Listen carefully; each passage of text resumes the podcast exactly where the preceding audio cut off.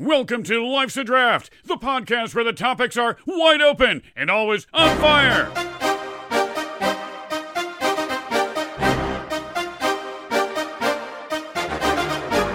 Welcome to Season 7, Episode 4 of Life's a Draft. On this podcast, we pick topics and draft our top choices. Fans vote for the winners of each episode. Please follow the podcast on Instagram at Life's a Draft. You can vote on our website, which is in the podcast description as well. On this episode, we'll draft a new topic, come to the stoplight with Shine, and play a game called Which One Doesn't Belong. But first, let me introduce who's with me here tonight. Riding the adrenaline wave as the Niners head back to the Super Bowl, ready to dive into the magical world of storytelling as the Lions' trip to the Super Bowl remains that of fiction. Shine is here. What's up? Go Niners. One more game, and the quest for 6 is a finished chapter. Just celebrated his son's 8th birthday with a raging sleepover, and now preparing to jump in the ocean this weekend for the polar bear plunge. Berto is here. Yeah, man. Not much sleeping during the sleepover when a bunch of 8-year-olds stay up to midnight. But party on. And if you want to donate to Special Olympics Delaware, go ahead and search that up and look for the Milford page and maybe find mine and donate some money. Got a lot of very generous people thus far, so... it's on Sunday. Got a couple more days. Feel free to stop by Lydia's bistro. I may or may not be working as the polar bear plunge is going on. Get some soup. Solid. Saturday or Sunday? Sunday, what, February 4th? I don't know. Sunday, February 4th. Polar bear plunge, Rehoboth. It's been 2 weeks and his family is still healthy. The Niners squeaked out another win. Now he's hoping they win. Bomar is here. Currently, Emmy got sick today, and the Skins lost Ben Johnson because he wants to win a Super Bowl with the Lions, which I understand. Had a great time at Chateau de Mars watching the NFC Championship game. He felt a little PTSD watching the Lions blow a 17-point lead like the Falcons did in 2012 when the opponent was the 49ers. Hashtag 2BourbonBo, hashtag kick the field goal, hashtag sorry Dilts. J-Cat is here. Yeah, that's right, man. Went over to the Mar facility / compound. Had a good time. Watched some questionable decision-making from a kneecap-biting head coach. Also caught the tail end of Lamar Jackson playing like actual doo-doo, which just blows my mind because they played their worst game of the year when they needed it the most, and it's just so weird to see that because he was so great all season. But I digress. Super Bowl. Let's watch it like fans and have some drinks and food. Feeling under the weather, but he's still here with us. Catman is here. The road to recovery. Yes, I didn't send Eric an intro. I realized that. So I'm glad he went with the audible here. Went to Bucks-Cavs game last week. Got sick over the weekend. Watched the Royal Rumble on Saturday night. Had a very lively chat with Eric and Keith White that Dilts joined randomly in the middle of. Dilts tagged in. That was hilarious. Dilts was like texting me questions. He's like, I haven't watched a Royal Rumble since 1990. What's going on? So I was like trying to explain stuff. And I was like, he's like, I'm sorry if I'm bothering you. And I'm like, I've been texting Keith and Eric all night. And he's like, let me get in there. So.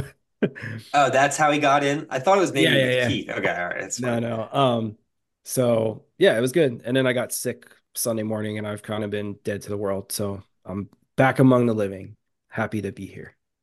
What do you guys think of did Dilts watch it VR? No. He just happened to have he still had Peacock because of the Dolphins playoff game. So what do you guys think of the new deal with Netflix? Interesting. What deal? Anything that like people have to pay for, like I just couldn't I guess everyone has Netflix now. I just couldn't imagine being a kid, like a 10, 11-year-old. You know, wrestling is always on TV. And I know it's 2024. You know, you got to have apps for stuff now. But I just think it's a shame. I think you're going to – I don't know. It's a $5 billion deal. So I guess they're fine with it. But anything that you might lose people or make something not available to people, I don't think is a good thing. But it's not on basic cable, so you have to pay for TV anyway. So I get what you're saying, though. It could – yeah, more people have TV than they have Netflix, probably. But I don't know. It is 20, yeah, who knows? So anymore, probably not. Yeah, so there's probably more Netflix subscribers than there are like, you know, TV watchers. So, but if that's their first jump into live sports, it's. I mean, it's coming. Yeah, like, it's crazy. You know, so it's a live show. Yeah, every week. and I'm your host, Eric. Since the last episode, Joel Embiid broke the Sixers scoring record with 70 points. Diltz and I had a flawless victory in Star Wars trivia at Tiki Jacks. And today, I reached 1,000 days in a row of closing my move circle. So I specifically remember the last day that I didn't make it was I was like sick as like a dog. So like it's been 1,000 days since I've been like legitimately sick. I woke up today feeling like dog turd. So I was like, I can't believe like I might not make it, but I went to work. So once you move it around all the time, So anytime you can get 1,000 something, it's quite an achievement regardless of what it is. You know what I mean? I had $1,000 is pretty good. Yeah. I had 1,000 cheese balls the other day. For negative 12 calories. I think you burn more than what they're like little cheesy air bites. I was going to say, I eat probably about 3,000 calories a day. Does that work? Yeah. Calories are not a standard unit measure. No. Isn't that the average for a male though? Is it 3,000? No, 2,000. Right? I thought you had 1,000 cheese balls sometimes. No, calories. Please help promote us by getting some Life's a Draft merchandise from tpublic.com. They have all sorts of goods with our logo. The link is on our Facebook page, website, and at the top of the voting page. Wait for a TPublic sale and save some money. Help support the podcast and get some Life's a Draft swag today. Has anybody bought any Life's a Draft merchandise recently? Nah, I have not. You need to update a little bit. I guess get a nice like long sleeve tee or a coffee mug or something. You know what I mean? Something for the winter months. Maybe your ladies for Valentine's Day. He's like, here, next time you place an order, I need these things. Yeah, that's what I'm talking about. That being said, here are the results of the best sandwiches draft. Does anybody want to take any? I'm done with this. This is my least favorite part of the whole podcast. Okay. I think Eric got on the podium. I think I'm on the podium also from all the voters, but I mean, it could be different with everybody else's voters because I always ask like afterwards, I'm like, who do you vote for? And I know Eric got a lot of votes. All right. In sixth place, Tammy C says, can't beat a classic PB&J. Also, I like the variety of meats in this team of sandwiches. And Justin P says, Eric and I used to be kindred spirits, but lately you've been slipping, boy. Who drafts a crap cake sandwich first pick? I could ask 1,000 people what their favorite sandwich was, and no one would pick a crap cake sandwich. Bobby has the most well-rounded team. That turkey club, boy, banger team, except the tuna salad. Birdo's team, Sammy Sandoozles and Adam Sandlers, 8.7% of the votes. It wasn't a strong team, but they're all delicious. I disagree. Who doesn't like a crab cake sandwich? Yeah. I don't want a crab cake. Who doesn't like PB&J? I want a crab cake. I don't want it on bread. Get that lettuce. I'm an adult. Tomato out of here. That's where, like, when you don't have anything, I'm a man or whatever. Specifically, what gender of adult are you, Bo? I'm going to eat meat on my sandwich. You know what? I'm a man. There it is. Can we add that to our clothing line? # I'm a man. We need to have catchphrases, dude. Tuna salad hurts you, Bob. I think. Nah, yeah. I stand by it. It's delicious. I'll get it from Jersey Mike's. I don't even care. It's so good from Jersey Mike's, too. All right. In fifth place, comments include Louis says, I love Cuban girls. Shout out to Louis, our server at JD Shuckers, when the five of us met up for lunch. Yeah. He said he would listen. Hopefully, he hears this shout out. And Louis. Nick A says, tough choice between three teams. Came down to what I order the most, Reuben and chicken cheesesteak.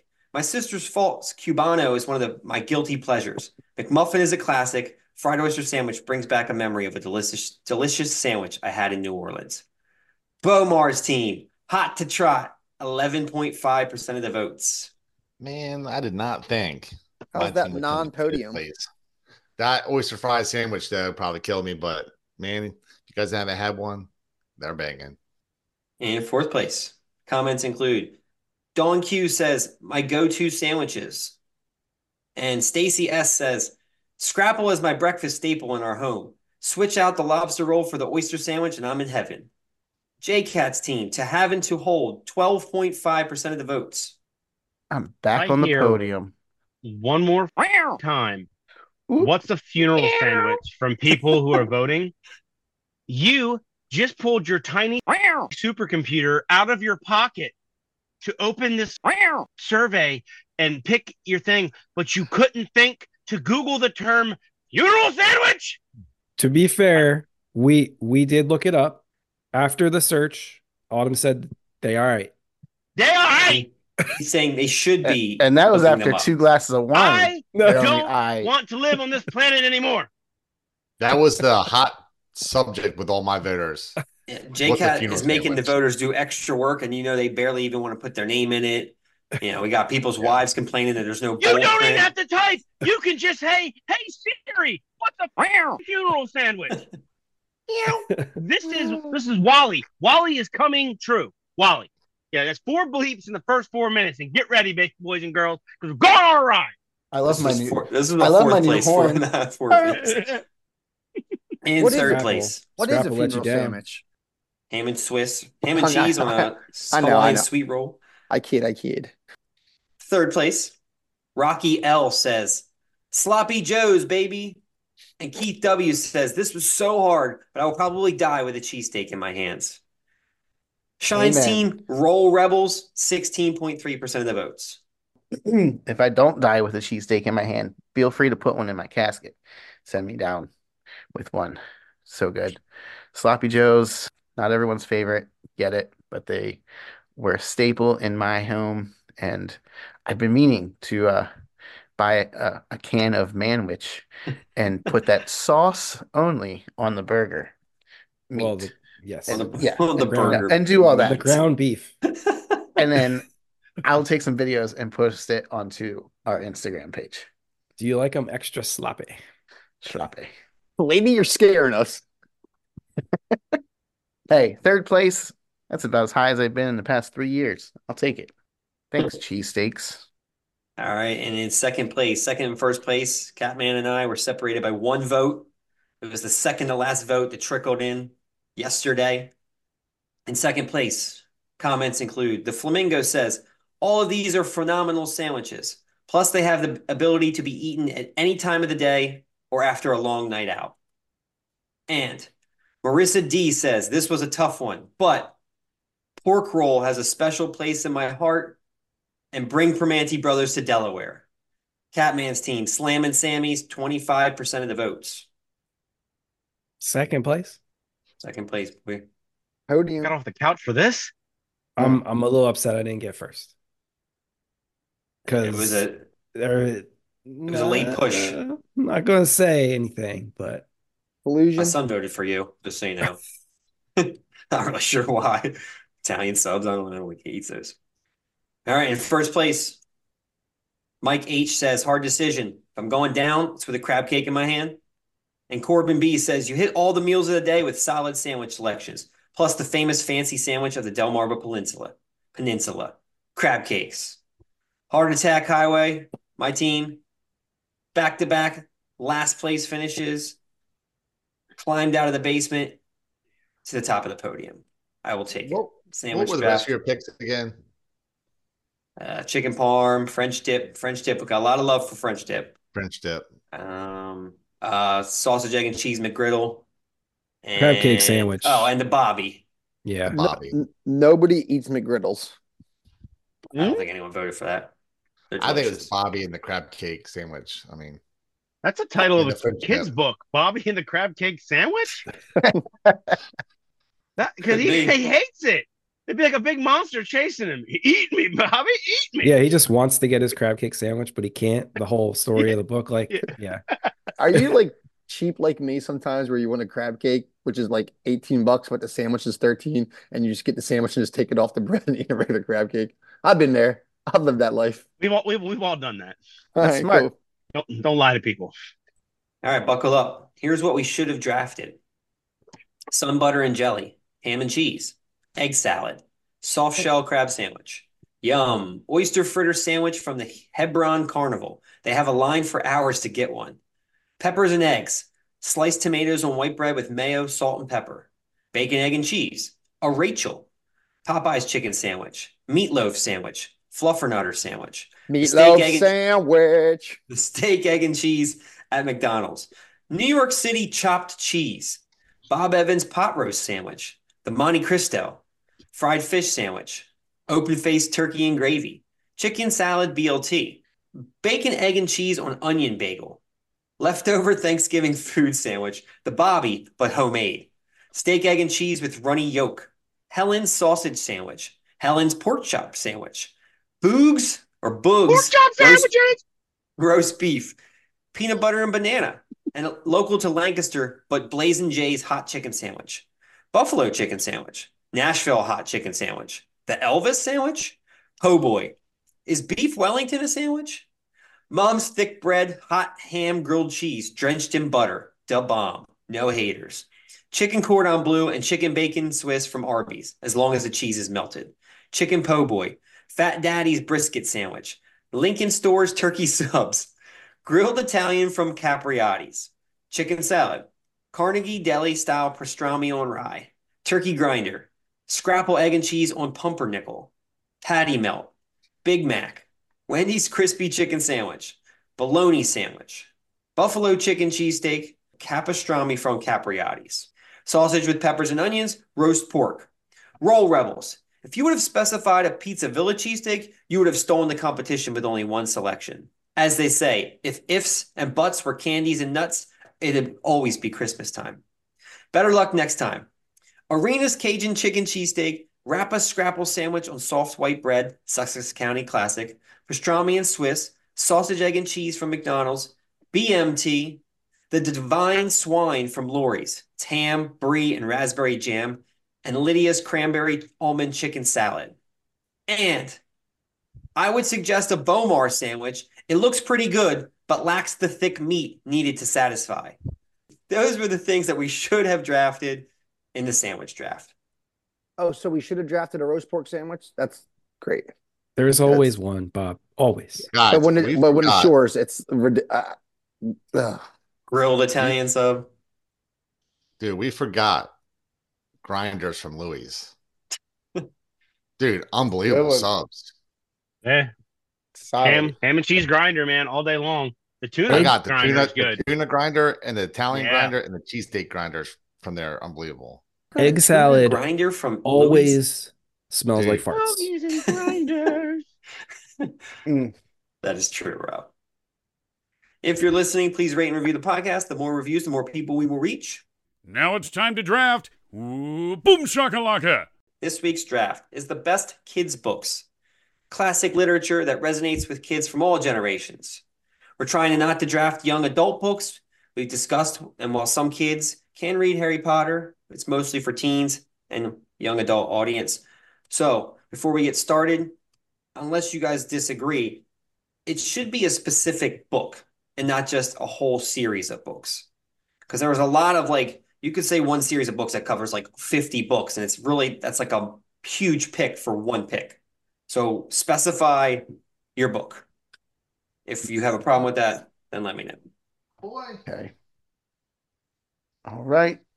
All right. First pick. What about like properties? I would wait till your pick and we'll see. Okay. Yeah. I don't want to give anything. I'm not sure what you're thinking. So we're starting with Birdo, the first pick in the kids' book draft. What do you got, Birdo? Well, this book was actually came out the year I was born. And it was one of the first books that I remember as a kid where I was like, oh, I like this. Starts off with a little girl in an orphanage getting kidnapped. You got whiz poppers, farts. You got giants. I'm going with the BFG by Roald Dahl, the Big Friendly Giant. Not on my list. FG. Bone swogglers. Horn swogglers. The Big Fish Grill. What? I can't remember. What are the cucumber things called? Like the pickles? Something. I don't remember that book very well. It's a big one, though. I loved it. A lot of Roald Dahl could be picked. Book specific. Roald Dahl. I feel like he used a lot of onomatopoeia, right? It's like snapping crunches, bone stranglers. Bone stranglers. Onomatopoeia? Yeah. It's a sweet word. When the movie came out, I was like, oh, that's pretty cool. Like, the worst. It was like a kid's book. I was like, I always wanted to see this as a movie, and they did a good job. Like, the movie's good. They had to add like more of like the bad guys, but good stuff. Good way of portraying his imagination. All right, Bomar. Second pick. Yeah, I'm going to also go to my childhood, and I think, you know, a lot of our vendors our age will vote for this book, or I guess we're not, we're just doing books, but I'm going to pick Bernstein Bears Goes to School. Yeah. So not my favorite. I prefer the Bernstein Bears Trick or Treat. Yeah, that one's good too. They go to this seedy chick's house in the middle of the forest and they're scared of her. Awesome. Well, I had this Bernstein Bears, and I'm like, real quick, I'm like, oh crap. Yeah. Well, like that's what I was getting at. Like Trick or Treat's probably a little bit better, but I mean, how many Bernstein Bears books? Hundreds.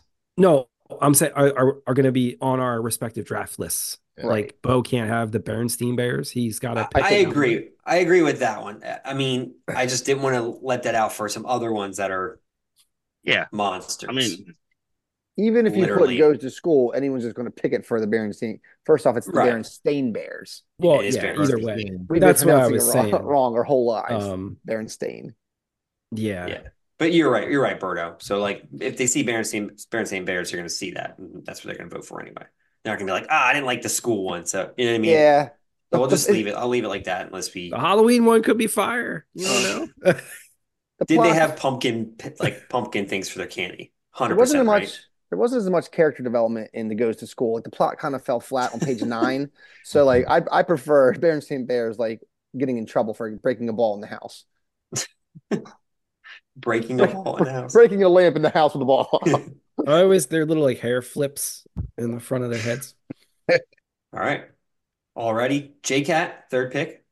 I'm going to go right to my childhood as well. This is the first book that I remember that I wanted to have it read to me all the time. And then when I got old enough to read, I still read it. Thought it was just a really, really cool premise to a book. And as a kid, it was like really wild. Climbing up in like his parents' lap, be like with the book, like, yeah, book, like read, like little like J-Cat, like and every rat tail dangling, rat tail every time. I don't care what age he was, he had a rat tail, even though he didn't have a rat tail. It's just no hair on top, just a straight rat tail. Yeah. It was great. Sorry, J-Cat.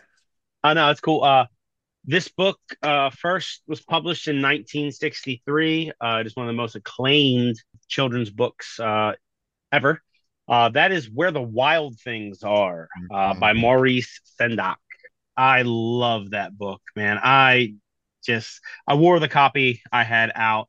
Anytime I was in school, I wanted to, read it. It was just awesome, man. Like you get sent out, you don't eat your supper. Your bedroom turns into like a sailing ship and you end up on this rad island with all these like crazy wild beasts, man. Like, come on, dude. That is awesome. We have a sweet picture of Max dressed up as Max from that story from Halloween. Is it a wolf costume, man? Yeah, I think one of Katie's friends actually made the costume and everything. I don't know. He's probably like 3 or 4. The movie went like meta, like really like, weird. Yeah, like that's James why I didn't Gandolfini mention it. Yeah, it was really bad. Creature design was great. They looked awesome, but yeah. I remember when I came out, like I was never a fan of the book, and I remember being mad that the movie came out because, and I just looked it up. The book has 338 words in it. Like that's it. It's like one little sentence on each page. Like, and they made a movie out of that, and I was just like annoyed for some reason. Now they do it all the time, but I'm like, I just wasn't a fan of the book. The creatures and stuff were cool, but I feel like nothing really. I don't know, like the dances and the rumpa-tumps or whatever it's called, but I don't know. Well, I knew someone was going to pick that. It's never my favorite. I don't know Where the Wild Things Are. All right, Shine. All right. Fourth pick. I've been staring at this list, not quite sure which one I wanted to go with first, but my eyes and my mind keep on coming back to the one that I probably have the most fun or had the most fun reading to all 3 of my kids. Gabriel definitely got the most laughs out of it, which is probably why I read it to Max and Lainey later. But the monster at the end of this book. Yeah, starring Grover. Yeah, Grover. It's just a fun kind of premise to a story and pretty interactive. You just have like the kids kind of turn the pages and Grover's pleading for you not to turn the page. And he ends up being the monster at the end of the book. And it's just, it's pretty funny. It's probably not, I don't know. I I think people that know it probably love it, but it's not one of those big popular names. But what was the name of the shine? Sorry. The monster at the end of this book, starring lovable furry Grover. Yep, I have seen that before. I've I don't know. In the past of these drafts, I've had similar feelings of something like I'm like, oh, I can make that wait, and then it gets picked, and I'm like, damn it, and I wanted this on my team, so I'm just going for it first. There's a lot out there, so let's see. Grant liked that book. There would be a period of time where he would like pick it out and walk it over to me, like, oh, like read this book because it's not like a typical book. Like he's talking to the kid. Yeah, it's pretty cool. It's clever. Breaking the fourth wall, Deadpool style. Yeah. On Sesame Street. Where's Telly? Where's Telly with the milk? Catman. I'm kind of surprised this one's here. It's a huge first rounder. Tons of everyone loves this story. Everyone. I feel like a lot of my books are deep cuts. I feel like they'll be back to me because not one book drafted so far has been on my list. So me neither. 1952, E.B. White, Some Pig, Charlotte's Web. Some Pig. Yeah. Zuckerman's Famous Pig. All-timer. Everyone knows that story. We need Everyone more web. That I played Wilbur in the third grade play of Charlotte's Web. Nice. I had to wear an all-white, like a t-shirt with like white sweatpants for a pig. And then I had like these like felt ears, and I think of fake news. I don't remember that. I remember the felt ears, but I just remember being like, why am I white? Not like I'm calling pink. On Donna to dig hard for a picture of this. There's got to be one. I know she listens, and this is my plea to you. I'd have it. I would have it. We would have seen that picture. It don't exist. Yeah. There is a video. That's even better. But I don't think it exists anymore. Double feature, Wizard of Oz and Charlotte's Web. JCat Box Boy, JCat's Tin Man with I remember getting flowers at the end. Like they bring me flowers on the stage, and I was like, like taking a bath. You know what though? Rousing performance. You know what would be an okay alternative is to dress Owen up similarly to how you were dressed up, and then take a picture. It's about the same age, and he's a little bit older now, but. Sorry, Owen. I know you listen to this too. Time to take one for the team. All right, we're at the end of the first round already. Still have my entire draft board. Doesn't happen often. Last pick and nothing's been taken off my board.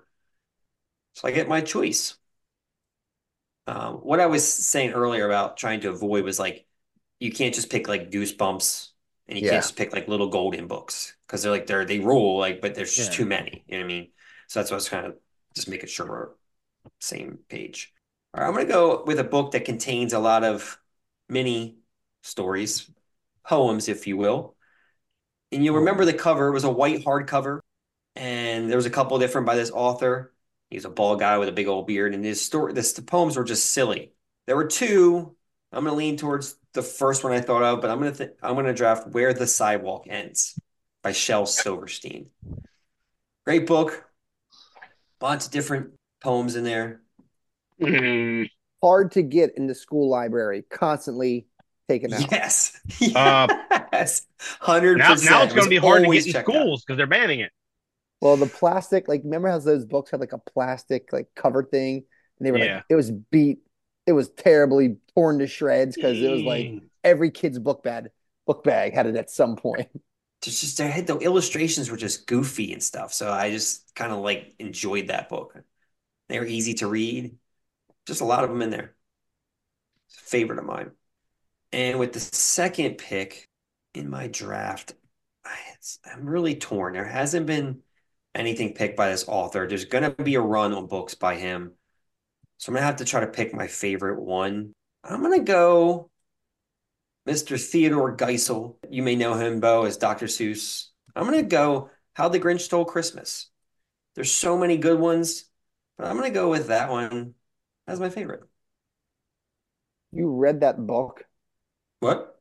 You have that book? I never knew it was a book until I was older. Well, I didn't read it when I was younger. I like it. You know, I mean, I enjoy it now, yeah. Should I pick a different one? Yeah, no, it's a book. I mean, I read it to Owen. I don't think I've really ever seen the book, or yeah, that's not true. I have. I just knew we didn't have it when we were kids. I really kind of read it when as to my own son, so it wasn't for me per se. All right, back to you, Catman. What to pick next? Once again, got a lot of deep cuts. Gotta take this massive one. Round two. We're going to the 100-acre wood. Winnie the Pooh. Ah, dang it. Winnie. That a story? That's a book. Yeah. It started as a children's literature book. Okay. Yep. Okay. That is correct. And like Disney does, they exploited the property, made their own thing. 1926. Imagine writing something in 1926 and like it's literally 100 years later, it's still like popular. They were children's short stories. Classic. Who and Who's Tigger your favorite, Catman? Oh, Tigger, for sure. Eeyore. Pop quiz for anyone but Bobby. Who had a Tigger tattoo and lived in Angola by the Bay with us? At the age of 12. Wasn't it Tim Traynor? That is correct. Yeah, Sean. That is bonus. Wow. Bonus point if you could tell me where it was on his body. Calf. Definitely calf. It was like next to his calf. Yeah. He was like the first kid I've ever seen with a tattoo, and I was like, is that real? Yeah. You really have a tattoo? And I'm like, this kid's made of something different. Christopher Robin movie is fantastic. The one that was just recently out with Ewan McGregor. Yeah. You liked it? Yeah, I did. It hit me in the feels. I saw it in the theater, boy. Did you? Boy, it was good. Kid movies, boy. Pooh has to make him believe, son. Shine, back to you. No, I don't believe. I am staring at my list. It's just like so many. There's another like very popular, like little kids book that I feel like needs to be taken. However, there's another one more popular with the everyone crowd that I feel like I need to take. Yeah, let's go with that. We're going with Charlie and the Chocolate Factory. Charlie, the big one. I've always enjoyed it. My kids enjoyed it. It kind of was our start into chapter books and all that. So I feel like it's a pretty solid selection for a second rounder. And again, sticking with me here. Although there's a lot out there, man. This is going to be interesting to see where everyone goes. Yeah, that's a big one. Definitely going to get picked. Slugworth? J-Cat? Slugworth. Everlasting Gobstop. Oh, Yarly and the Chocolate Factory, huh? Yeah. I got to pick this book. It's one of the first chapter books, like novel-type books that I came into contact with in fourth grade, I believe it was.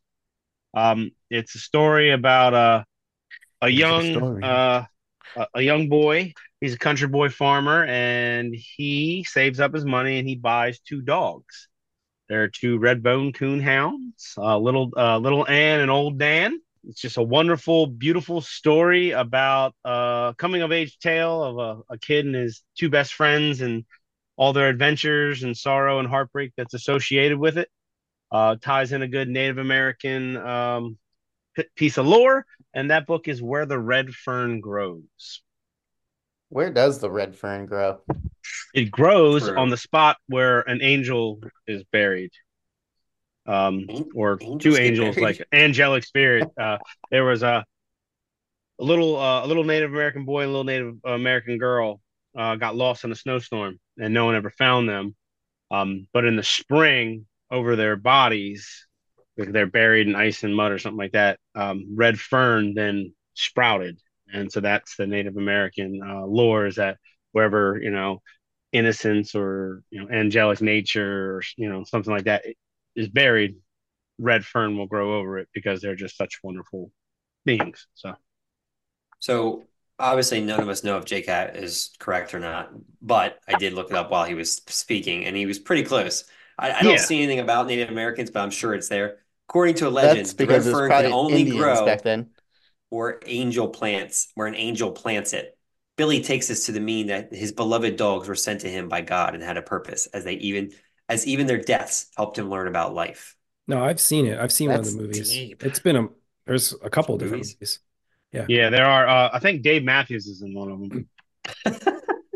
What were you saying? Look, Google it. That's like a 90s, like free Disney week. Saturday might be wrong, but I want to know. That would come on.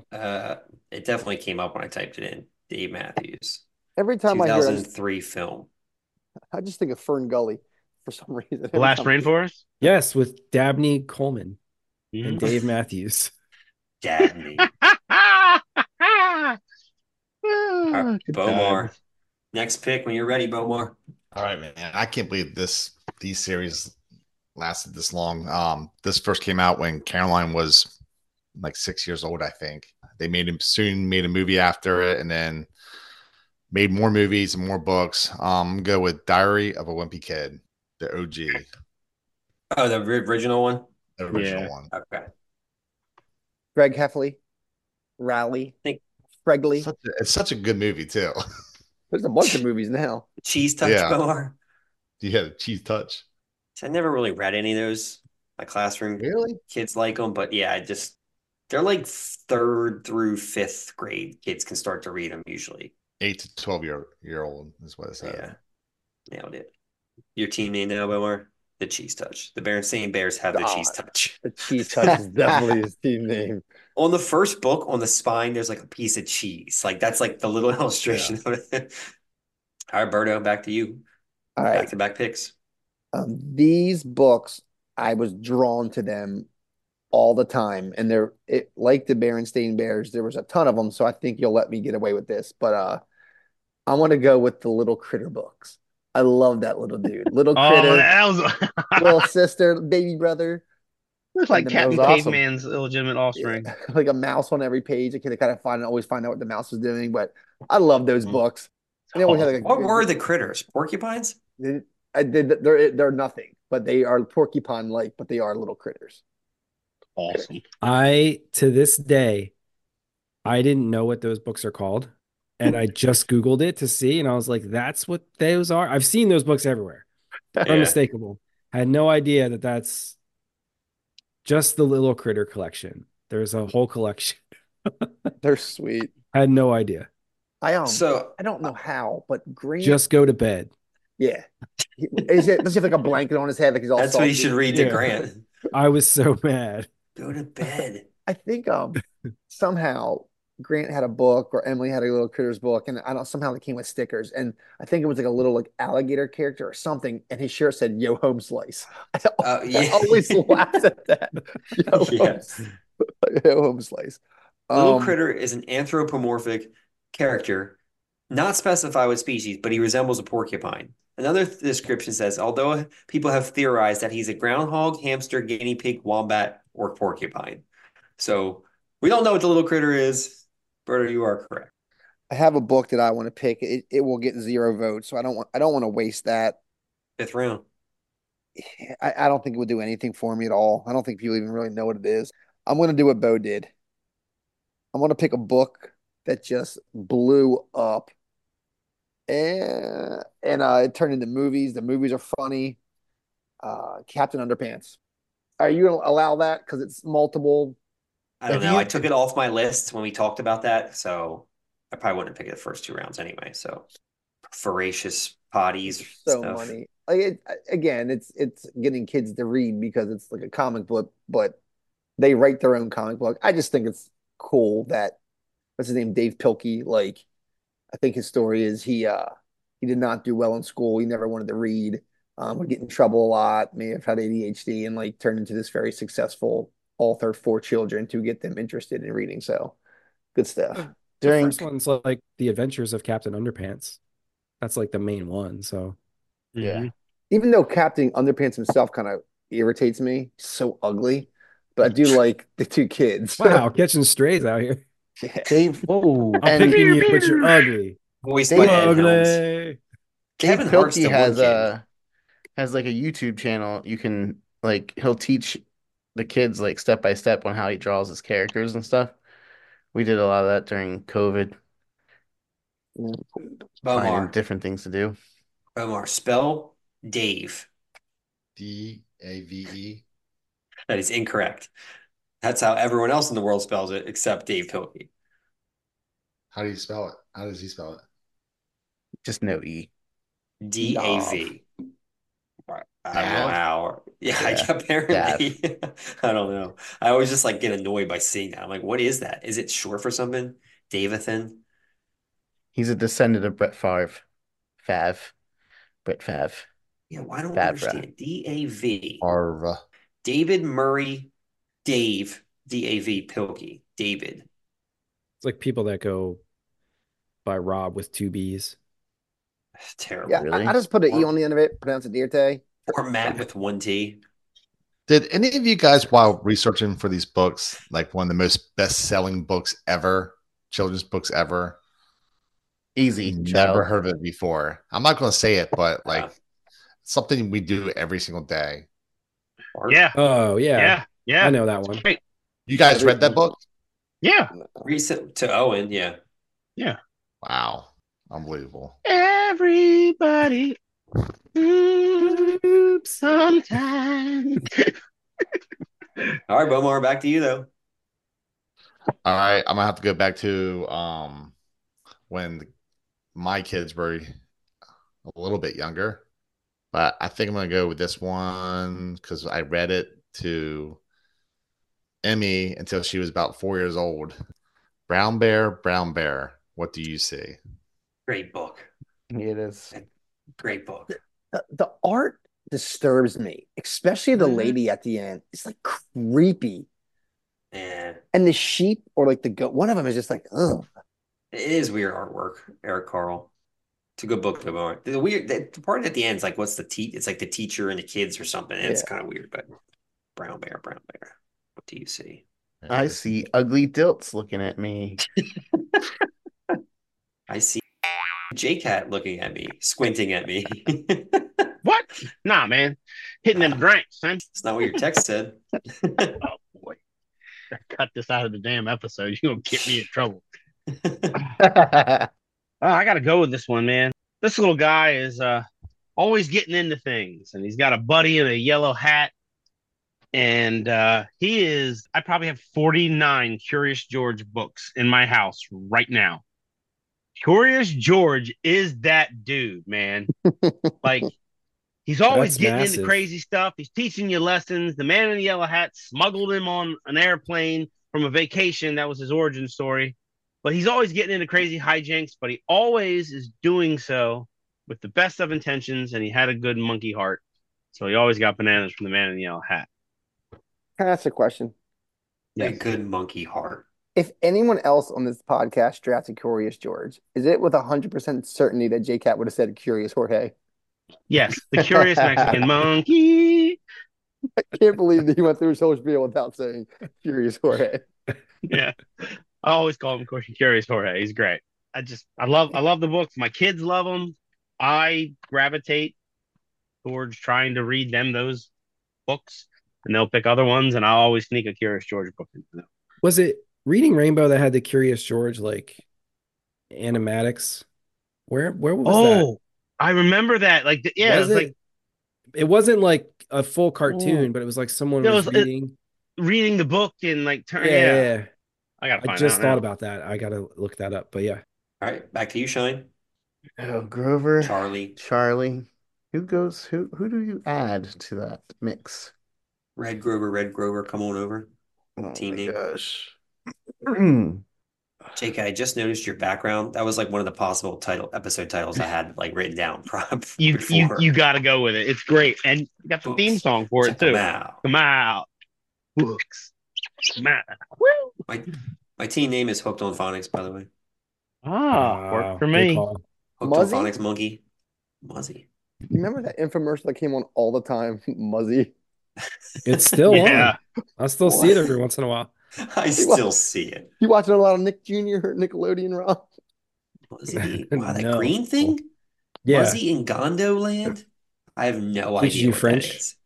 I came on every commercial break in Nickelodeon. Oh, you know how I feel about commercials and my attention span towards them. I hate this. This is so hard. Is it your turn? It's Shine's my turn, and I just can't pull the trigger on one here. Oh my god, Muzzy, so crazy. kind of off of, I feel like in the same time I was reading Curious George, I was also reading about another animal who found himself in trouble, but also got a lot of people out of trouble only because he was big Fishbone? And he was red and he was a dog and he was a lovable Clifford. I'm taking Clifford, the big red dog, with my third pick. Cliff Hall. Did the movie have Martin Short? Yeah. Was he like the voice of Clifford? I didn't see it, but Clifford, the big red dog. And Emily Elizabeth? Yeah. What's that? That's the girl's name? Yeah. Yeah, it's a girl, yeah. All right. That only leaves me with two more choices. That kind of sucks, but whatever. Shines like in the books. Yeah. I was looking forward to this draft a long time ago. Oh, I might have changed my team name. Might have to be Scholastic Book Order. Yeah, they had that right now. That's a good team name, for real. So Hooked on Phonics Monkey is still available. Does anyone remember that South Park? When Cartman orders the Hooked on Phonics Monkey, it's supposed to teach him to read, and they pull out a monkey out of a box, and he has a drum set, and say, yeah, come on. It's like, look it up. So, and it's like... There's like air holes in the box so it can breathe, and it doesn't do anything. Well, it does something, but it's not appropriate for this podcast.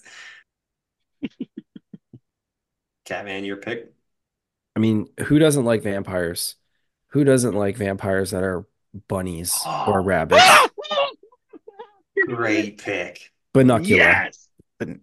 Binocular, whatever. He sucked the juice and color out of vegetables. Out of vegetables. It gets like like vampire powers. Yeah. Look, Catman, do you know the tagline on the book? Well, I got whatever this like. It's like there's a saying under it. I've looked at the cover probably 15 times in the last 4 days, and I know. Today vegetables, tomorrow the world. Oh. That is the correct. Yeah, he sucks the like. I don't know, chlorine. What's the chlorophyll or whatever out of the vegetables? Chlorophyll. Like, yeah, there's like a dog. I read that recently to my class the last couple of years, but yeah, it's great. The old school orange cover. I didn't see anyone else picking that. As correcting you, I was just doing it for my own. Like I thought I was saying it wrong. Oh no, I could be so long. Binocular boon. Yeah. I guess he's had like a makeover too in recent years. Animated series too. Which I had no idea about. Yeah, it was on, I think, Netflix. I never watched it, though. Yeah. And then Binocular Strikes Again. He has had a couple books, but the original, the OG. A.K.A. Binocular. Binocular. I can't believe anyone else picked that. I was surprised. Yeah, it was on my list as a late sleeper, man. Yeah. I remember liking it a lot more when I was younger, and then when I reread it, I was like, meh, but whatever. All right, back to me. Back-to-back picks. I'm going to go with a story. It's a chapter book. There's 30 chapters because there's 30 stories. It takes place in a school that was not built horizontally, but it was built vertically with one classroom on each floor. And it is sideways stories from Wayside School. Wow. And I still read that book to my class. And they like it. Each chapter is about a different kid. One of the chapters is the three Erics: Eric Bacon, Eric Ovens, and Eric Fry. Nice. And it's just a good book. There's a really mean teacher in the beginning, and then she turns the kids into apples. Like she like wiggles her ears and she sticks out her like snake-like tongue.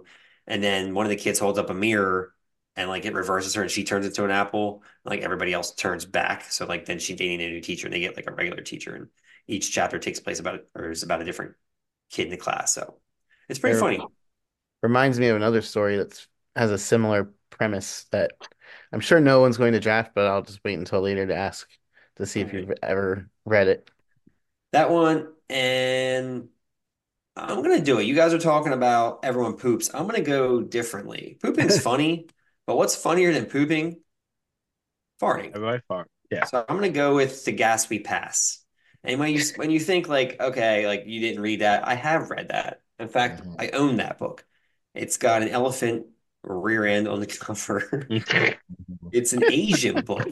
It's from, it's by Shinta Cho, The Story of Farts, The Gatsby Pass.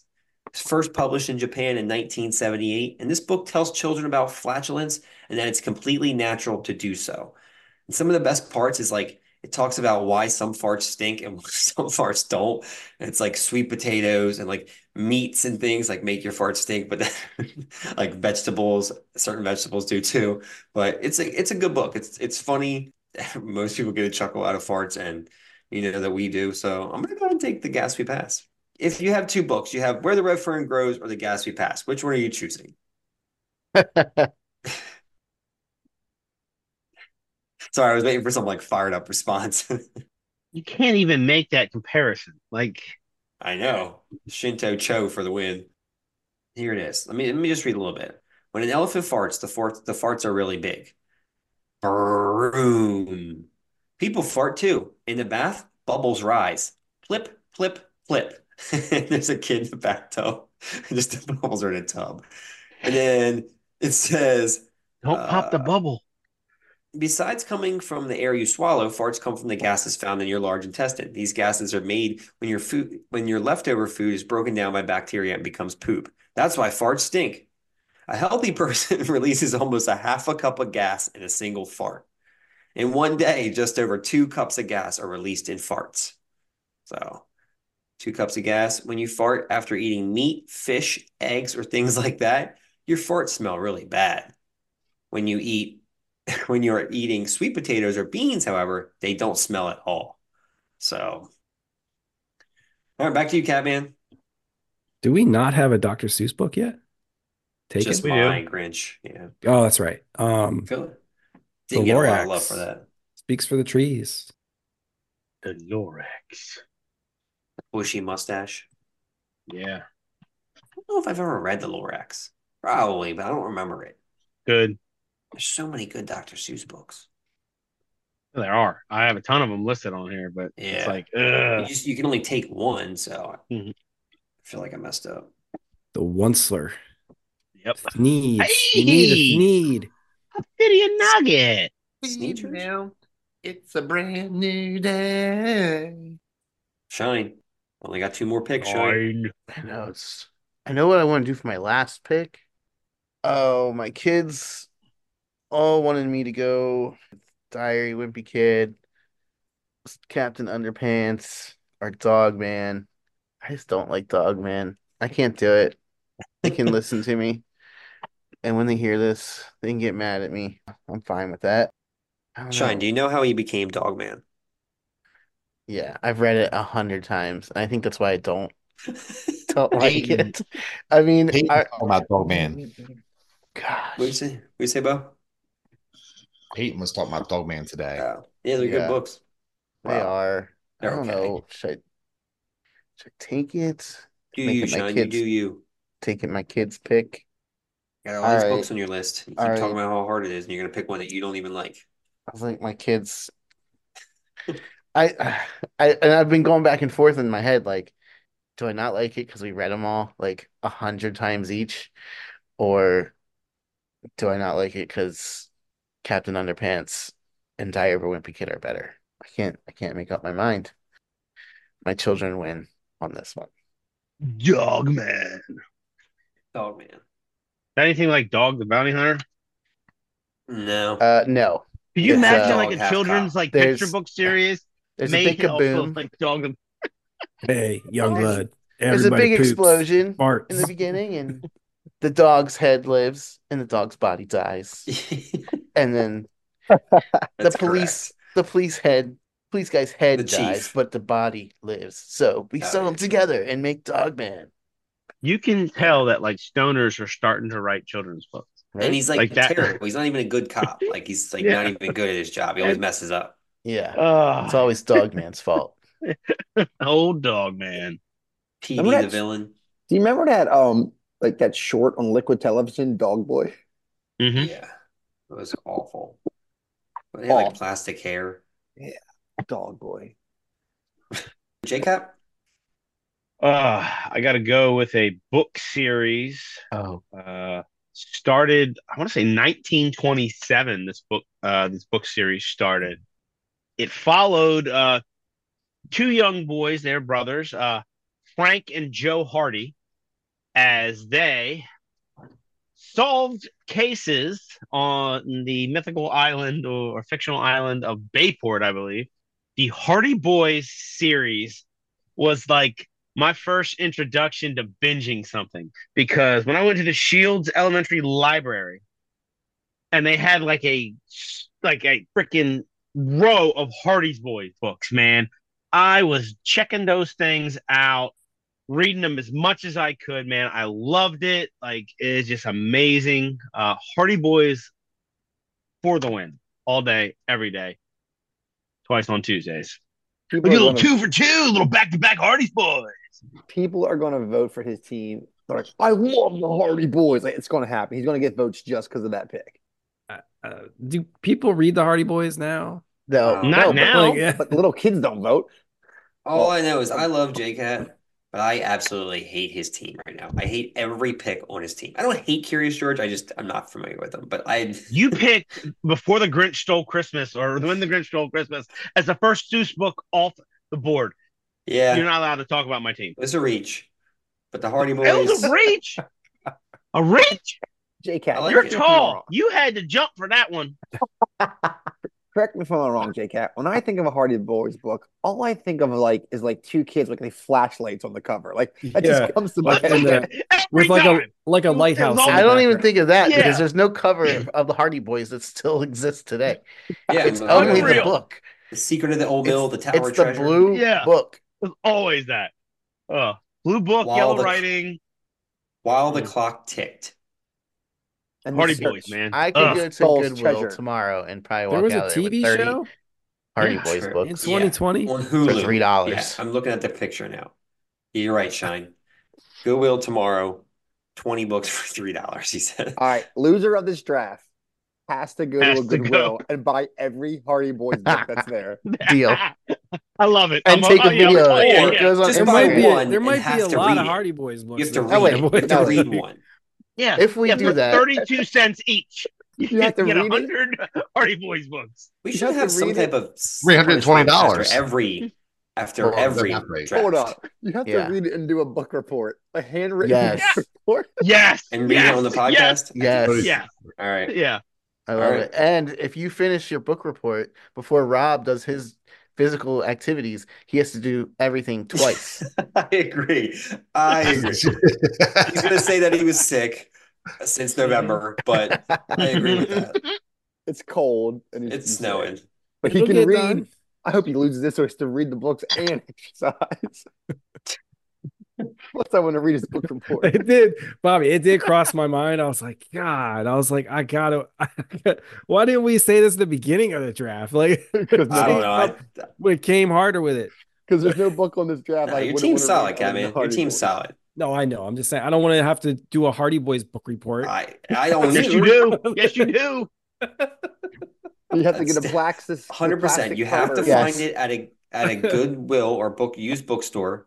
I might check the films when you find it. Yes, I'm going to get an F on my report. No, well, you're going to get an F, but you still have to write one. Hold on, even better. We have to give it to Eric, and he has to grade it. Eric or Shine. And if you flunk, you there's a penalty for flunking the book. I'm not creating a rubric for that. How's he going to know what he's supposed to do? Diorama. They have book report forms we used to fill out. Antagonist, protagonist, setting, plot.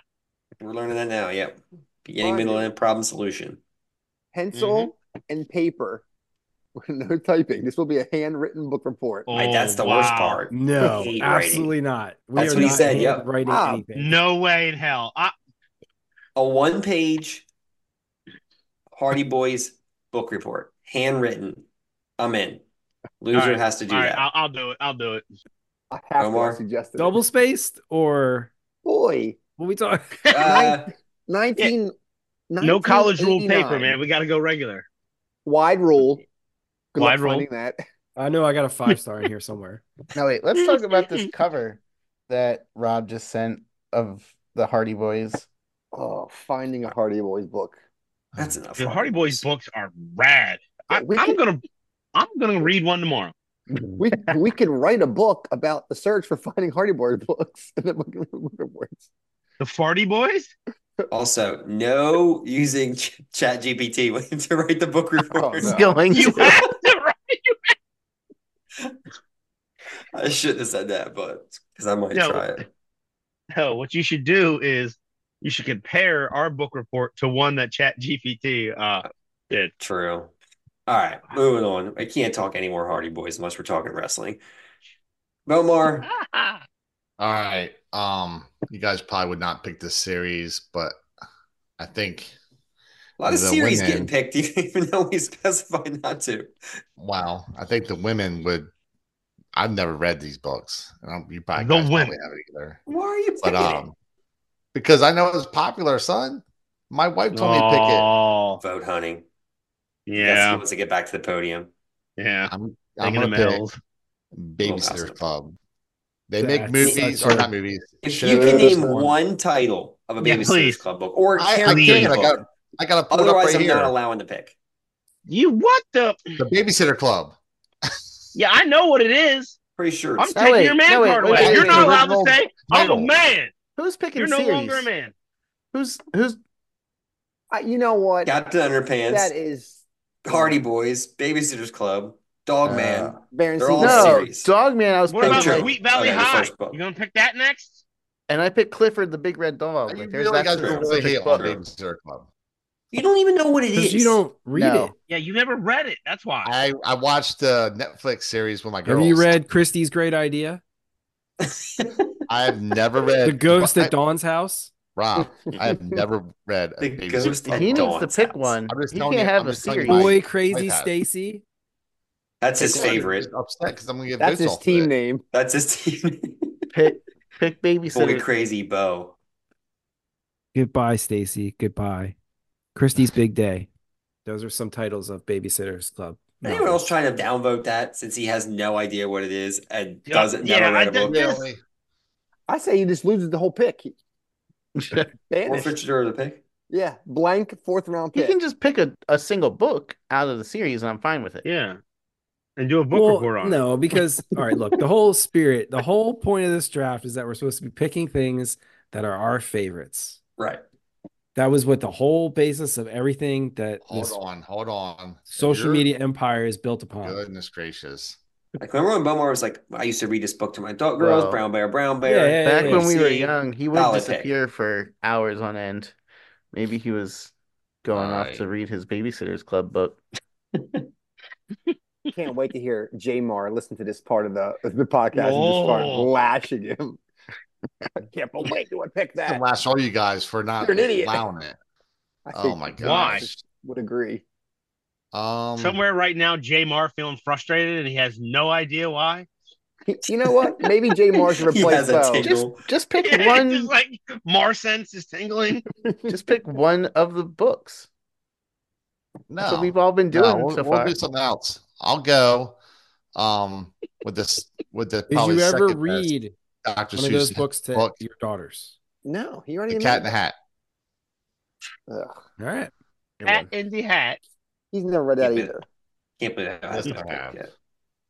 Yeah, it's on my list. I just if I had to pick between that and the Lorax, I'm going Lorax.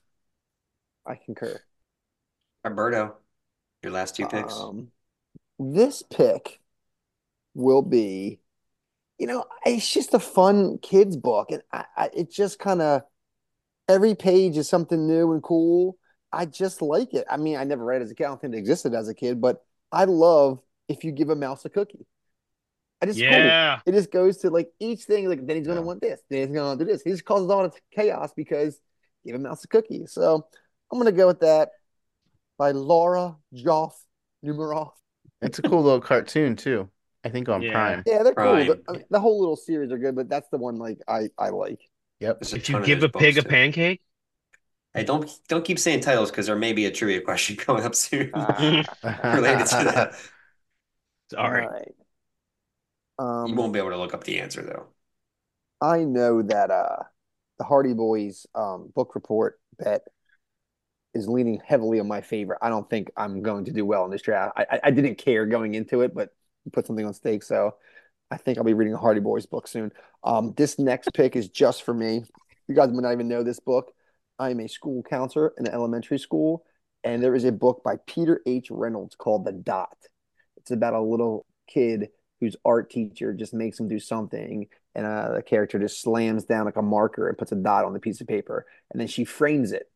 And the kid comes in the next day like, I can do better than that. And this makes all these elaborate dots, like just art from just making big dots, little dots, green dots, blue dots, and becomes a big artist. Has a whole showcase of just art. And at the end, there's a kid. He's like, I can't do anything. And a different kid's like, all I can do is a line. And the kid says, well, just make a line. Like, just do it. And then that kid, like, the whole concept is like that kid becomes like an artist making a lot. Very growth mindset based book. And there's actually Dot Day. I have a great activity that goes along with it for kids. It's a really good, creative, good message. The Dot. Just make a mark and see where it takes you. Yeah, that's what it is. And the kid, it's cool. Vashti is the main character's name. I kept saying, yeah, it's a girl. And Basquiat, Warhols. The whole gallery of dots, big dots, little dots. I actually have a lesson where I have like the same exact frame, like a worksheet that looks the same one from the book, and all the kids make their own dot artwork, and then I put it on like a big display of like a, and it's like they have their own gallery. I haven't done that in a while though. All right, pick Murdo. Bellar. Hate my last pick, by the way. It flustered me. So this book, I still read to Emmy, but I don't read to Peyton anymore. Ever since I started going to church, instead of just reading the normal Bible, this book is called the Jesus Storybook Bible. I read that at least once a week to Emmy. I have like 4 different ones on my bookshelf right now. It's nuts. This one is, I don't know, it's the easiest one for them to understand. There's a book called Swallowed by the Whale. There's a book called The Lamb. And it's a really good kids version. It's not like a kid's book. It just explains things on a kid's level. I have that one too. Yeah, it's good. The Lamb. All right. This next guy likes lamb chops. J-Cat. Last pick. Yeah, but you got to cook the lamb chops right, man. Play a long song that never ends. Lolly chops. I got to go with it, man. I love this book. This book helps to explain the life cycle of a butterfly. And that is my good friend, the very hungry caterpillar. It follows him from when he's born to when he's eating all these things, and then he pupates, and then he, pops into the butterfly. But yeah, the very hungry caterpillar. We have 2 copies of that in the house right now. We have these cool magnet tiles with it that the kids like to play with. And you can make the very hungry caterpillar very, very long. It's cool. But I remember as a kid loving that book as well. And I just thought it would be a serious injustice if I did not include that book on my drafting. Thought we were going to get hammered for not having it drafted at all. Yeah. So I was happy that you did. Yeah. There's still 3 more picks, but like I just kept on dropping. Might be a little bit better. Eric Carl, he gets all mad. He wants to fight all like the other insects like on the leaves. Russell Crowe? Pretty much. Oh, I'm Russell Crowe. You won't fight? All right, Shine. All right, my 5th and final pick. I loved these books when we were younger. I think they've seemed to have disappeared a little bit, though. I'm surprised. Maybe someone will get it, but my favorite like scary books were Scary Stories to Tell in the Dark. I thought about drafting that, and I was like, is it too old? But it's not. Yeah. I was like those were too high. I was like, they were like short stories. Yeah. But they were, to me, like entertaining, weird. I don't know. They caught my attention. I think it actually kind of fed into. I think I went from those a couple years later to like Stephen King stuff, like that horror genre. Always kind of. Have you seen the movie Shine? Came out like I haven't 4 or 5 years ago. It's pretty good. I bought it for Black Friday, but it's pretty good. Is it like scary, or is it like kid scary? It's like kid scary, but it's creepy. Yeah. I think Guillermo del Toro did it. He produced it if he didn't direct it. But they too, when we were in school, like it was hard to get a copy of them. Yes, out of the library. 100%. Yep. It's got like a messed up like but graphic cover. I'll take the first one. Skeleton, yeah. It's like a skeleton head with a hearse, isn't it? If I remember right. No, I just remember it being like not kid friendly, but it's supposed to be creepy. Yeah. Sham's creepy. Good pick. I had it on my list. I didn't think. Hey. All right, Catman. One more. This one's like pretty like 90s, I feel like. Maybe late 80s, very 90s. I don't think kids care about this anymore, this property. For me, ooh. Garfield books were hilarious. Like Garfield Worldwide, Garfield Choose the Fat. You guys know what I'm talking about? Like the comic strip books that were in the library that like everyone had. I mean, I read them cover to cover, and I would always get them out of the library whenever I could. And they always seemed to be out usually in elementary, middle school. Yeah, they were good. I forgot about those. I mean, you just put Garfield. I don't know. Mm-hmm. Garfield comic eats his heart strips, out. But yeah. Weren't they like long? Yeah. And, like with white and horizontal. Man, memory unlocked. I have not thought about that in so long. Like black and white pictures. Those were mid to early to mid 80s, Jake had. I mean, like kids had them on the bus. Like I remember like people would read them. Like, you know, they were everywhere. And I don't think it's a thing anymore. I don't think Garfield's like gone out of style, but at least maybe his comic strip has or his books. But that's a personal pick for me at 5. So Garfield. Yeah. So Garfield Christmas special. Best Christmas special out there. All right. The last pick. This one's for me as well. Like specifically for me. I don't know if you guys ever read this book, but I brought a copy because I'm going to read a part of it. This book rules. It's called The Day the Crayons Quit. Grant likes that book. It's so good. Like the crayons want to be like the one, they want a break basically. So they kind of go on strike and they write a letter to the boy, their owner, to like say like, hey, use something else for a while because I'm getting worn out. Some of them are. But just for example, the beige crown. So the boy's name is Duncan. It says, Dear Duncan, I'm tired of being called the light brown or dark tan because I'm neither. I'm beige and I'm proud. I'm also tired of being second place to Mr. Brown Crown. It's not fair that Brown gets all the bears, ponies, and puppies, while the only things I get are turkey dinners, if I'm lucky. And wheat. Let's be honest. When was the last time you saw a kid excited about coloring wheat? Your beige friend, beige crown. And they like basically say like why they want to be used or not used. So like the gray crown is like, oh, I'm always being colored for like elephants and whales. Like I'm always like a little nub. Like why can't you just draw some penguins and stuff? At the end, he convinces them to try to like, the kid draws like an orange elephant and a pink dinosaur. So he like switches up the colors of all the like creatures or whatever he draws. But it's a cool book. Like I reread this kind of recently. I still like enjoy this book. But The Day the Crayons Quit, my 5th round pick. Nice. Bro, I think there's like a kind of a series of them, like The Day the Chairs Quit. Like the kids like who don't put chairs in or something. I don't know. Oh, really? But, I think so, because I looked it up on Amazon because Grant came in and talking about it one day. I was like, $40. I'm like, oh, kid's book for $40. But he came to me and goes, Dad, do you have any googly eyes and pipe cleaner? I was like, yeah. He's like, so he took a crown, put the googly eyes on it, and wrapped the pipe cleaner around it like make arms, because is that what the crowns look like in the book? He wanted to make one. Yeah. And he gave it to his teacher. I was like I made the crown. Like, nice. They don't have googly eyes, but yeah, I guess you can't really draw an eye on it. But and then there's like the one crown's gets the paper comes off. So he's like, I'm the naked crayon, like because there's like no like wrapper around it. So that's good. Why aren't we writing children's books? Like that's I don't know, man. I mean, it's very clever, but like why? Yeah, I mean, that's so simple. Such easily a simple process. It. Yeah, like and some of them karate like really. Like this is a published book, really. Yeah, some of them are so simple. It's like, yeah, we could, you know, like The Office has a children's book, like Life's a Draft kids book, like us as little kids, like talking about NBA Jam and. You know someone who could do the illustrations. One of the kids gets ticker tattoo. Nice. Wow. J-Cat with a rat tail. Oh my goodness! Please, Eric will definitely have a rat tail. Bringing his Hardy's book up to his up to the bookmobile that used to park at Cool Spring Presbyterian Church. Oh, the bookmobile! What's up? Big blue truck. Never been to a bookmobile in my life. What?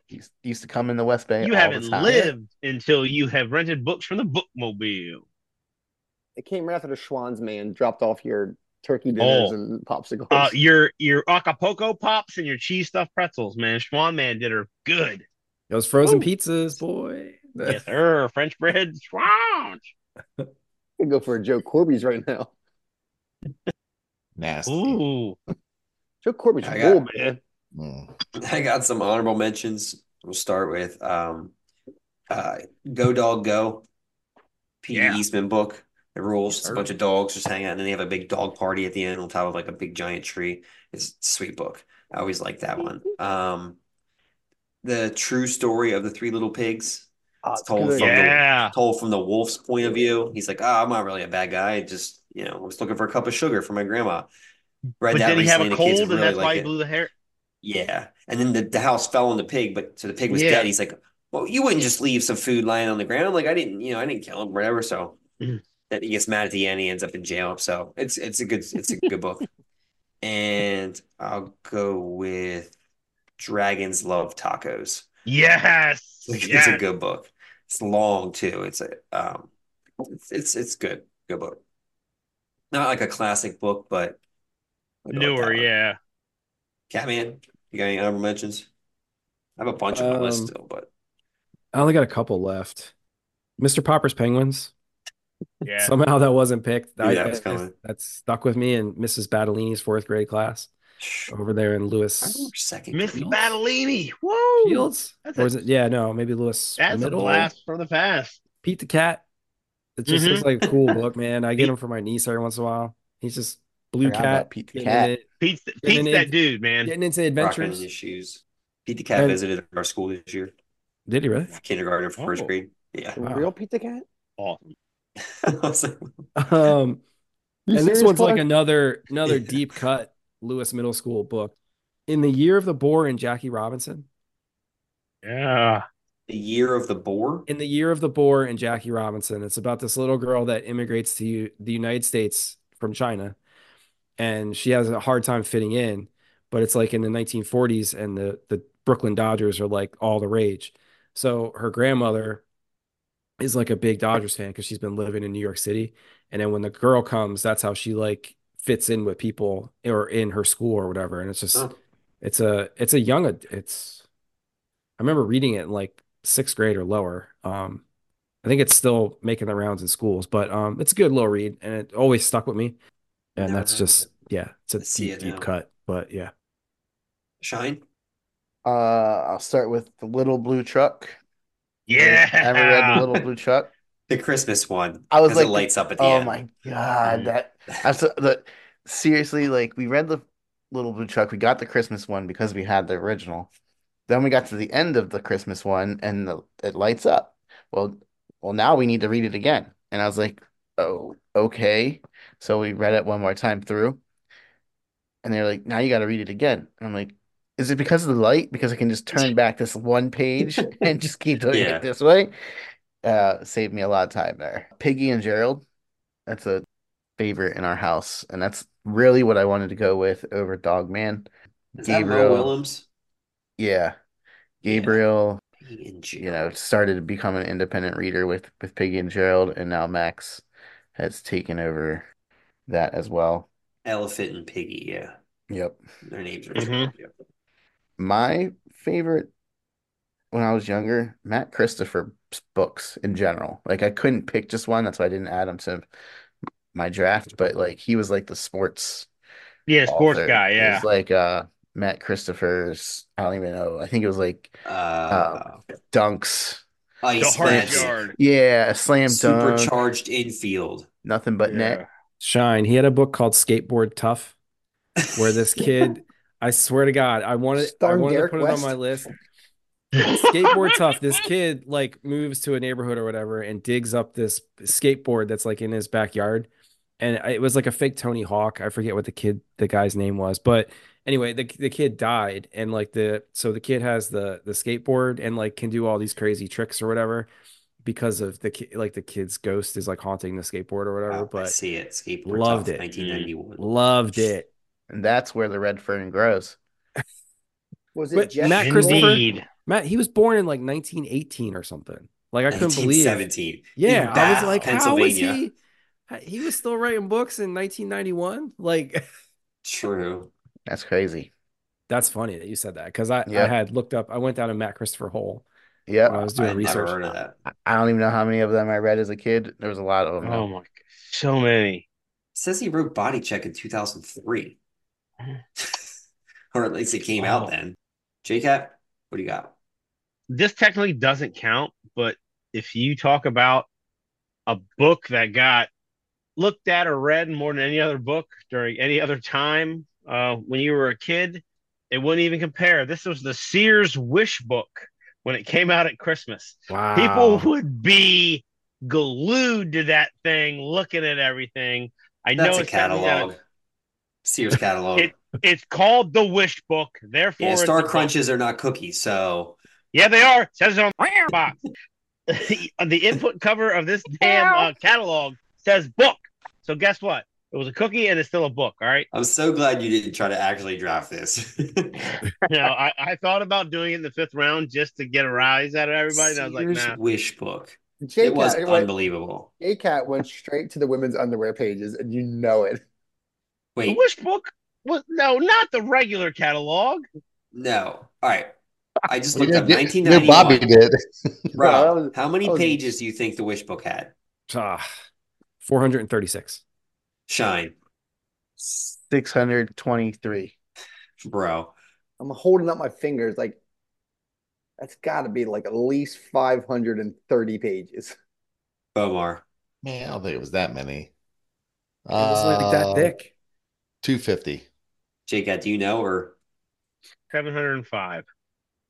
The 1991 Sears Wish Book comes in at a whopping 806 pages, by far the largest of Christmas catalogs found on the site. It's like a phone book, man. It's like bigger. It was sweet, though. Amazon sends us one every year. Yeah. It's not the same. Yeah, it's not good. Yeah. So when I think of the Sears Wish Book, I just specifically remember the Ninja Turtle page, and it looked like it was in a sewer and it had like a playground. Like the background was, I was like, that is so awesome. Like, and you never could recreate that, but I always wanted to just have that whole diorama of the sewer. I always think about that.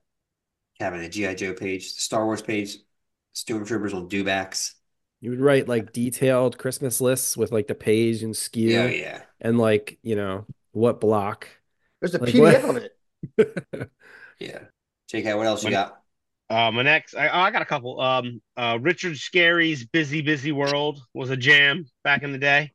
Got a little older, and I loved Hatchet by Gary Paulson, but that's kind of on the fringe of being a children's book, but I had to show some love to it.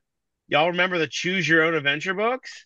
Yeah. Oh, come on. Now you didn't ask the thing. That's right. Those were jams. And then this is, no one knows this. This is just from my my stepmom. This was the first book she ever read to me, and she sent it to me for my kids. It's called The Monkey's Whiskers. Thank you, Joe. The Monkey's Whiskers. It's a great book. It's basically a book about teaching you not to be a bag to people. It's awesome. So there's Choose Your Own Adventure books. You get to pick the ending.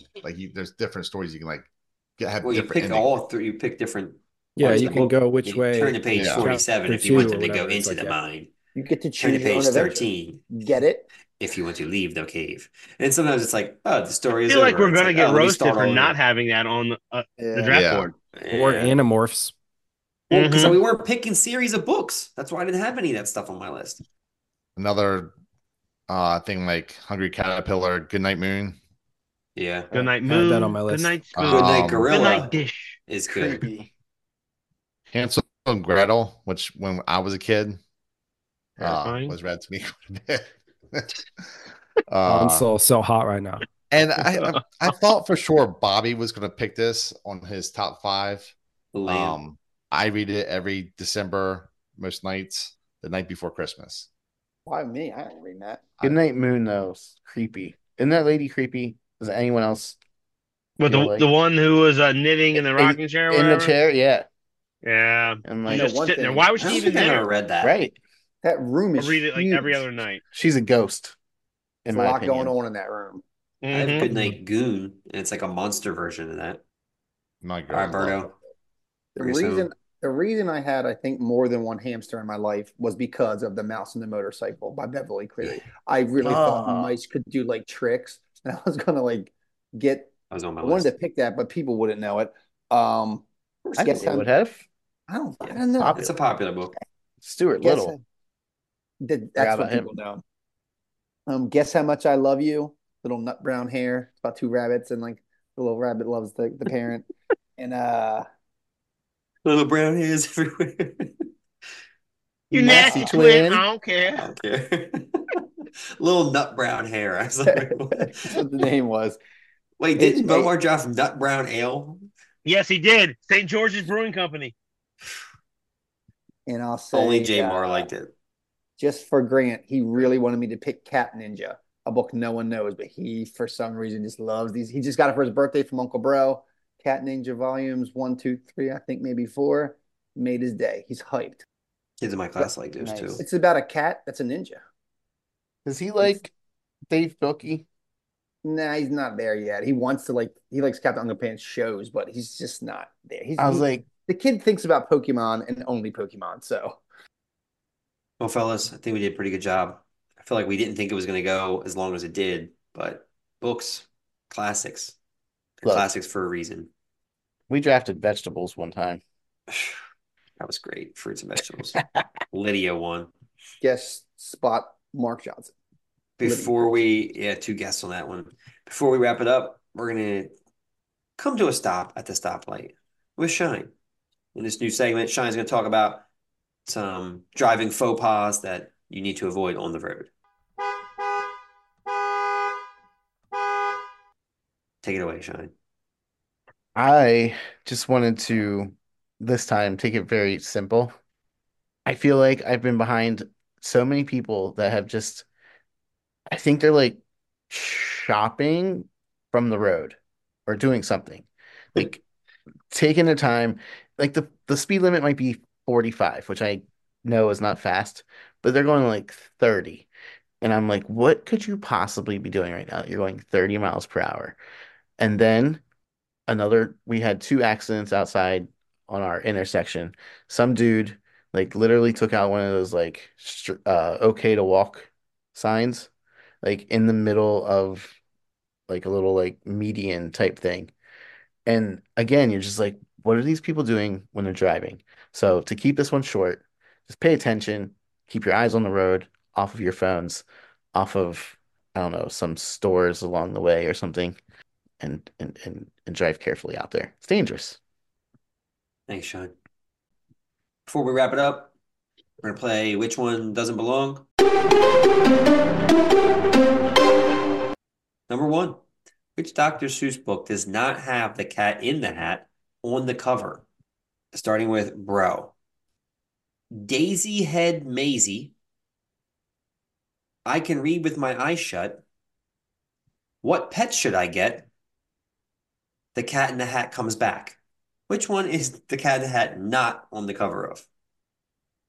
He is on the cover of 3 of those. I'm just going to throw it out there. Just look, I'm not a big Dr. Seuss fan. Kind of creeps me out. I don't expect anyone to actually know this answer. I'm saying just... Daisy Head Maisie. Bomar.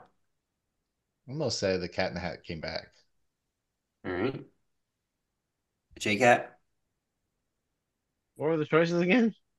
Sorry, Daisy Head Maisie, I Can Read With My Eyes Shut, What Pet Should I Get? The Cat in the Hat Comes Back. What pet should I get? Shine? I Can Read With My Eyes Shut. Catman? What Shine said. The correct answer, what book is Cat in the Hat not on the cover of? What Pet Should I Get? There's a bunch of animals on there. J-Cat with the correct answer. Definitely was not yours, Bomar. There's no cat in a hat on there. A bunch of animals, though. No. Ain't no cat in a hat. No self-respecting cat would be on the cover of a book. A bunch of other animals. No self-respecting cat. All right, number two. Good luck with this one. Which book was not written by Roald Dahl? You know how he has like goofy titles and like bizarre titles? Roald Dahl. Maybe I like it raw. Which one was not written by him? A. Danny, the Champion of the World. B. Billy and the Minpins. C. The Exploding Life of Scarlet Fife. D. The Enormous Crocodile. Which one did he not write? Danny, the Champion of the World. Billy and the Minpins. The Exploding Life of Scarlet Fife. And the Enormous Crocodile, starting with Bomar. Danny and the Champion of the World. He's a ton of books, by the way. All right. JCap. The Exploding One. Exploding Life of Scarlet Fife? Yeah, let's roll. Charlene? Billy and the Minpins. Billy and the Minpins. Yeah, that probably makes a lot more sense now that I think about it. Croco Stimby. Enormous Crocodile. The correct answer, 2 for 2. JCat with another doubler point. The Exploding Life of Scarlet Fife was written by Maz Evans. Not Happy, happy, joy, joy. But it's Croco Stimbies, but it does sound like a Roald Dahl book. Number three, according to Ranker.com, we're back to Ranker.com. Which children's book that was turned into a movie was not in the top four on the list? So all these were turned into movies, but which one was not in the top four? A. Charlie and the Chocolate Factory. B. Mary Poppins. C. Charlotte's Web. D. How the Grinch Stole Christmas. Which one was not in the top four? Like which movie was not in the top four? Which book was not ranked in the top four based on this website? It's not like how good the book really was. People just like upvote and say yes. You see them again. Yeah. Charlie and the Chocolate Factory, Mary Poppins, Charlotte's Web, How the Grinch Stole Christmas. JCat, starting with you. Mary Poppins. Shine. Charlie and the Chocolate Factory. Catman. I'm going to say Grinch. Bro. Sherry Bobbins. Sherry Bobbins? Ricky Rouse. Ricky D. What was the third one? You said it right before the Grinch. Charlotte's Web. Oh, it's definitely not Charlotte's Web. Charlotte. Mary. I'm going to go with the Grinch. Correct answer is number 5 was How the Grinch Stole Christmas. Bomar and Catman with the point. It's got the nubs. I got 0 points. All right, 2 more. Number 4. Little Red Riding Hood is a classic fairy tale. Which of these books is not a version of that story? A. Lon Popo. B. The Girl and the Wolf. C. Ninja Red Riding Hood. And D. Pretty Salma. Which was not a version of Little Red Riding Hood? Starting with Shine. Girl and the Wolf. Catman? On D. Pretty Salma? Yep. Bro? Girl and the Wolf. Bomar? Pac de Loup? What? That's Brotherhood of the Wolf. Yeah, nobody picked the ninja one. I want to say it's Pretty Selma. And JCat. Michael Dudikoff. What's that, ninja one? Ninja. Yeah. All right. The correct answer was The Girl and the Wolf. It was not a Little Red Riding Hood fairy tale. I could go upstairs right now and get you the ninja one. I want to read it so bad in our face. Lon Popo is pretty good. It's like a Chinese version of it's cool. Hood. Yeah, it's I knew that one. Yeah. All right. Ninja Red. What a time to be alive. Number 5. In a Google search, I typed, "If you give a," and I left it as it was. Oh, wow.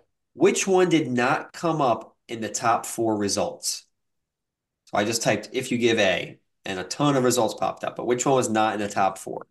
Was it mouse a cookie, moose a muffin, pig a party, or dog a donut, which one was not in the top four. Again, you would have no idea. It's really just a guess. But starting with Catman, which one did not come up in the top four? If you give a mouse a cookie, moose a muffin, pig a party, dog a donut. Pig a party. Bro. Pig a party. Omar. So I know mouse and moose definitely do. Dog is better than a pig, so I'm going to go with pig in a party. That's my reasoning. Pig in a party. J-Cat. Pig in a party, and we all know I ruined this from the earlier part of the show. And Shine. Why did you ruin it? I don't get it. You don't know what popped up on his Google, do you? He lured it for a different reason. Yeah. Man, I really like donuts. I wanted to go with that, but now I'm making me feel like I need to say pig in a party. I have a do-over question. Pig party. Pig party? Yep. If you give a pig a party. The correct answer is number 5 was if you give a dog a donut. So nobody got that correct. I do not have a do-over question. Yes! I didn't know what Jake was talking about when he said he messed it up. He said pig a pancake. Oh, yeah. Okay. Damn. Subterfuge, man. Jake had alliteration. I thought we were better than that. Mm-mm. So go on, Jason. Well, all the other ones had food except that one. That's why I thought it might have been different. When you're dumb and everyone else is doing something, it makes you feel like you're not catching on to the obvious. Maybe you should do it. You doing to her, dude. All right, boys. That was the children's books draft. But closing thoughts on the episode, starting with Catman. I'm finishing some chocolate. I just threw in my mouth, so that's cool. I didn't hear it. Didn't know I was coming back on so fast. No, great books. Once again, I think every team's super solid. Reading's important.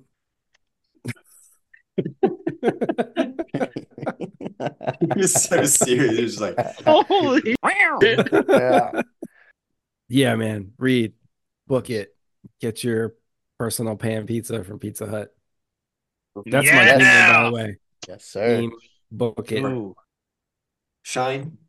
We don't get free pizzas anymore, Rob, but our kids bring home these tickets that get us free tickets to the Shorebirds games. That's equally as cool. Yes, it is. That is equally as cool. Episode wise, definitely wasn't music, so I was happy. Maybe I can parlay this top 3 finish into another top 3 finish. Hopefully, definitely not reading a Hardy's Boy book after this is all said and done. Oh, man. Forgot about that. Bomar? All I've been thinking about. My least favorite draft topic so far. Hopefully, we can get the votes rolling in still. I still had a good time.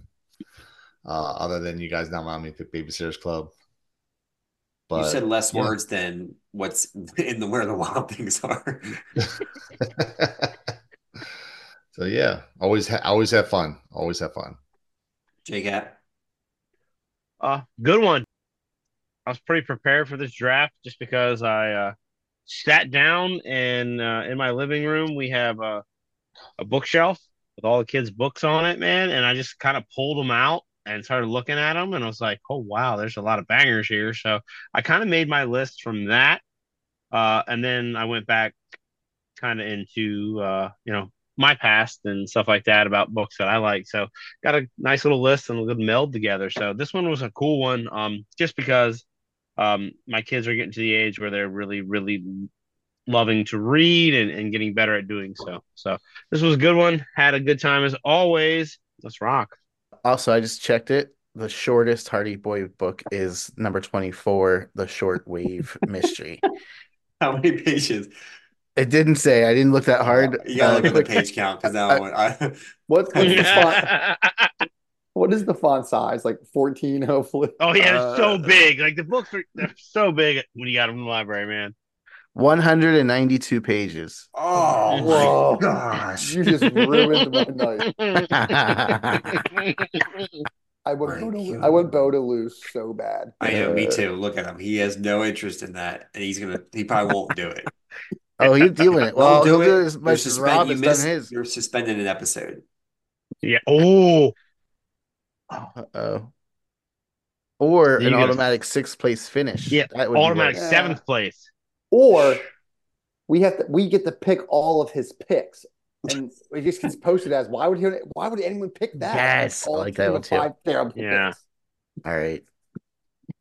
Should we be doing that for Rob next episode then? If he doesn't complete his exercises by then?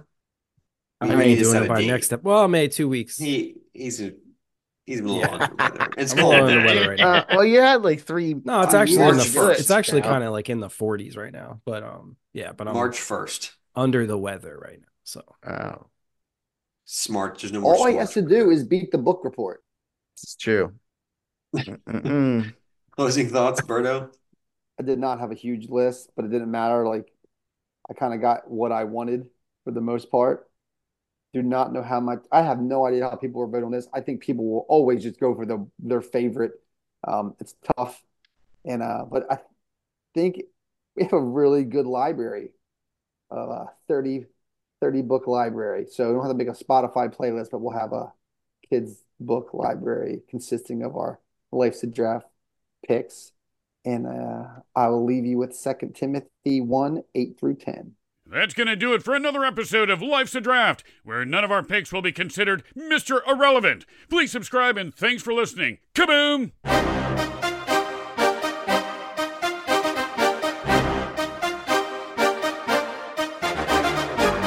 So the only two options are Frable and Be Enemy. So Frable with an F? Rabel. Jordan.